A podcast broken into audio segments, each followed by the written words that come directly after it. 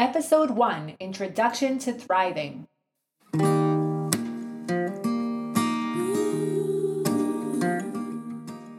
Welcome to the Thriving on Purpose podcast, where you'll learn how to take steps to create a life that you love and enjoy. This podcast will cover mindset coaching and practical tips and tools, sprinkled with intergenerational wisdom and inspiration, and some Torah too. Here's your host, Nechama Weiser, Certified Health and Life Coach.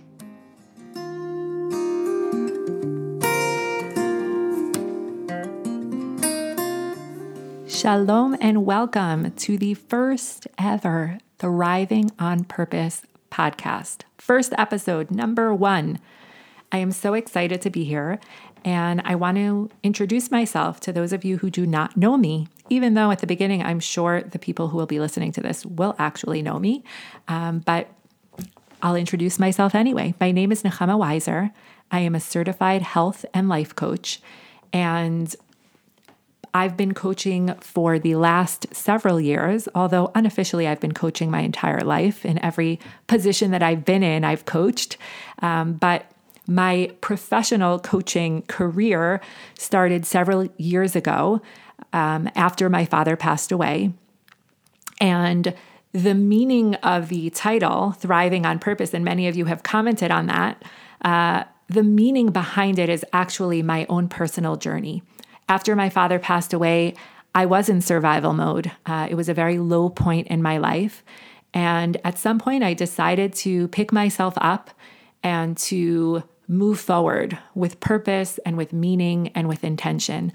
Uh, and I really do feel like I'm at a point in my life where I am thriving professionally, personally, spiritually, um, and this podcast is an indication of that. It is way out of my comfort zone, but it is also an indication of growth, right? Our growth does not happen in our comfort zone. It happens outside of it. And that is why I challenged myself uh, to do this important project, because as much as I enjoy working with my one-on-one clients, I enjoy sharing on social media, I wanted to have more of an impact. I wanted to reach more people, and I thought that a podcast would be a great way to achieve that, and that's why I'm here, uh, showing up with very little experience doing this, but with a lot of passion and a lot of love and a really important mission to help individuals thrive on purpose, and not just live their lives, but really create lives that they enjoy and that they love um, and that they're passionate about as well. The episodes will cover topics on health coaching, on life coaching, with lots of humor and lots of wisdom, and they won't be long. They're going to be between ten, fifteen, maybe twenty minutes. The idea is to be able to listen during your busy lives. And I know that we're all busy and there's so much going on. Um, and there's so much that competes for our attention. So my intention is to keep them short. Uh, they're going to be raw, unedited, real, just like me. Uh, and at the end of each episode, I will be giving you one or two small action steps to take with you moving forward. So the idea is not for you just to consume the information, but for you actually to take what you're hearing and what you're learning and to take action, to be able to implement it in your own life and really be able to thrive on purpose.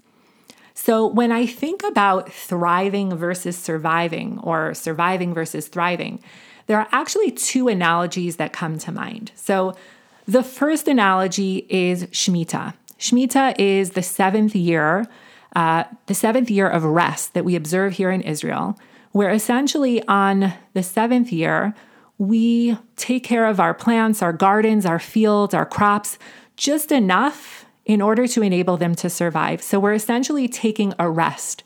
And I know that this is most relevant for farmers or people who deal with agriculture and are in that world, but even with our own gardens, uh, we take a rest on the seventh year. I know for our garden, um, last year was the year of Shemitah, um, and we watered it minimally, and it looks okay. It survived. It certainly is not thriving, um, but that's the issue with survival. In other words, when you are watering the garden just enough to survive, it can work for a short-term period of time, right? It's sustainable for the short term, but not for the long term. If you want your garden to thrive, you're going to have to water it and really take care of it um, in a way that you can't do during Shemitah. So that's the first kind of analogy that came to mind. The second analogy, for those of you who watch the T V show Survivor, um, so for any Survivor fans out there, this might be relevant. At the end of the show, there are basically individuals who are living on an island and need to survive. They have a fire challenge where they have to make a fire in order to see who goes into the final three contestants in the program. So it's essentially the last showdown. Now, there was one contestant that was working so hard to keep his small flame alive. He was He had kind of created a small little flame, and he was like frantically throwing in twigs and woods and just hoping that it would increase the fire, make it bigger. The second contestant built a solid foundation for his fire, and he had a nice strong flame, and he was just calmly adding twigs and wood to kind of increase his flame. And that's really the image that I have of someone who's thriv- who's thriving. So for so many years, my focus was just on surviving. I was juggling work, my relationship with my husband, my growing family, and all the additional responsibilities that came along with all of those things. And somehow my self-care was always bumped to the bottom of my priority list. Like at the end of the day, I was depleted. And throughout the day, I had this like frantic energy about me. I was always trying to put out fires. I was always trying to add those twigs and the wood to kind of make things work. But essentially, it was all coming from this frantic energy. And I'm sure that many of you can relate to this. Our lives are so hectic. There are so many unexpected things that come up throughout the day. And I think many of us are putting out fires throughout the day, and we kind of feel like we're in a survival mode. What is thriving, though? How would you define thriving? I think that thriving, to me, means that we kind of shift outside of just getting through the day, going through the motions, doing the things, and we spend time intentionally thinking about what we want. What life do we want to create for ourselves? Now, this kind of creativity, this kind of insight is not going to happen when you're in survival mode. And we've all been in survival mode. We've all had times in our lives where don't talk to me about visions, don't talk to me about long-term, I just need to get through the day. And I'm sure we can all relate to that. But there are times when we have a little bit more peace of mind, we have a little bit more control over the things that are happening. And we we do have that space and time in order to consider what we actually want. And that's the time that I encourage you to really focus on what thriving means for you. What would thriving look like in your life? And I think in order to thrive, there are three things that are really essential. One is the general framework of understanding that our self-care must be a constant. It must be non-negotiable. It must be something that happens no matter what. Self-care can look different when you're surviving than when you're thriving, but it is not something that can afford to be neglected or drop to the bottom of your list. If you have less time, if you have less energy, then you'll dedicate less time to self-care, but it's something that must happen no matter what. So that's the general framework. The second thing is stopping and analyzing your reality.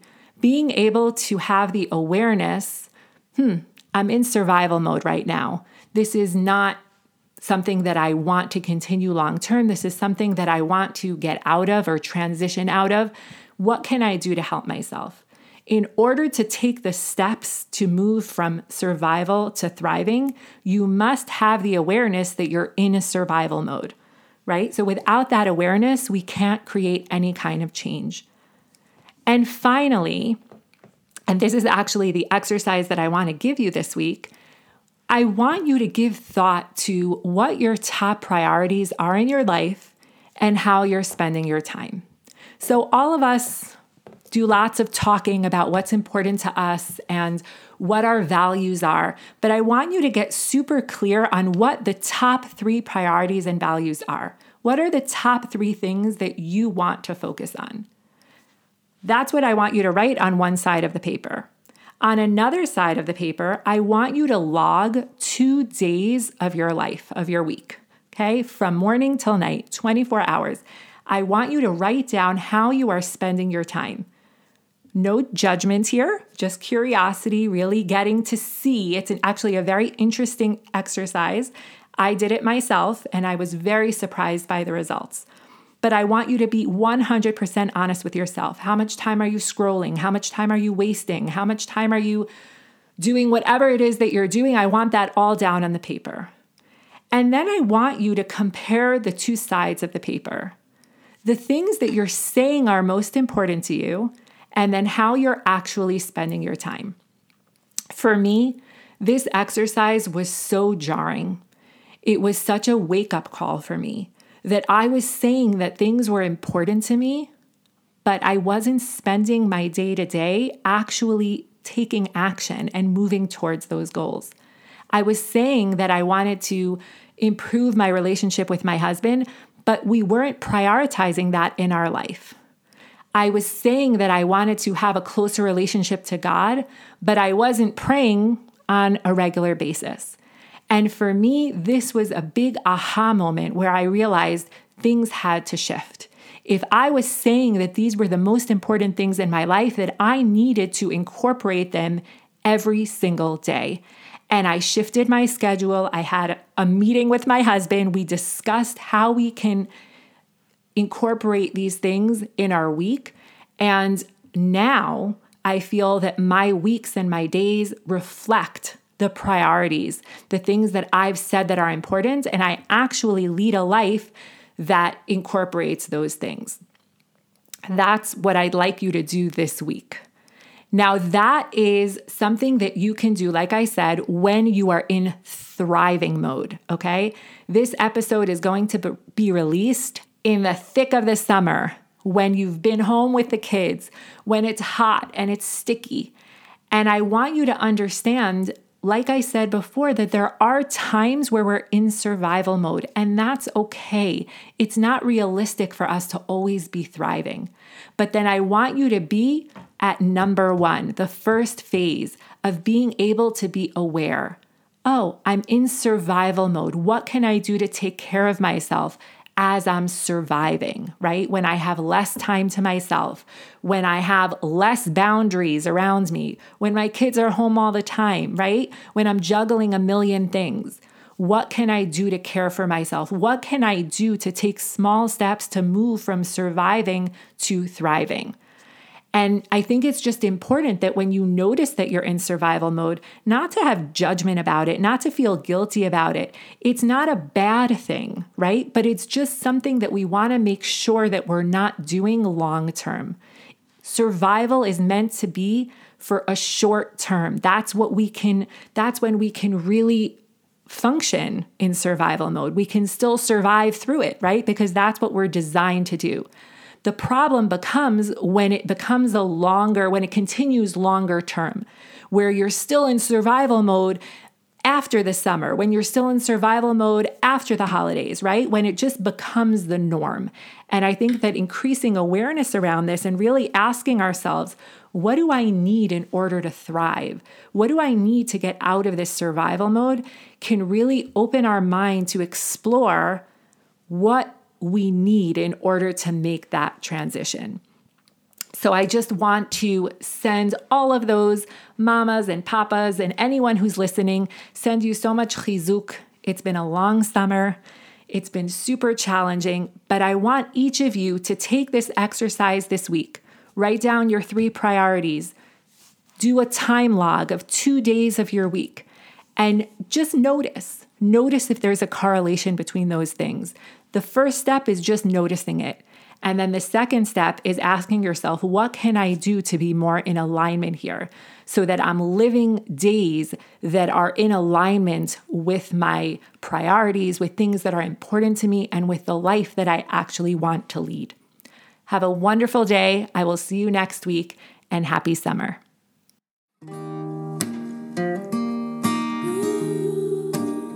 Thank you for listening to Thriving on Purpose with Nechama Weiser. If this episode piqued your interest or inspired you, and you're looking for a health and life coach who can help you uplevel your life, then reach out today. Visit nechama weiser coaching dot com for details.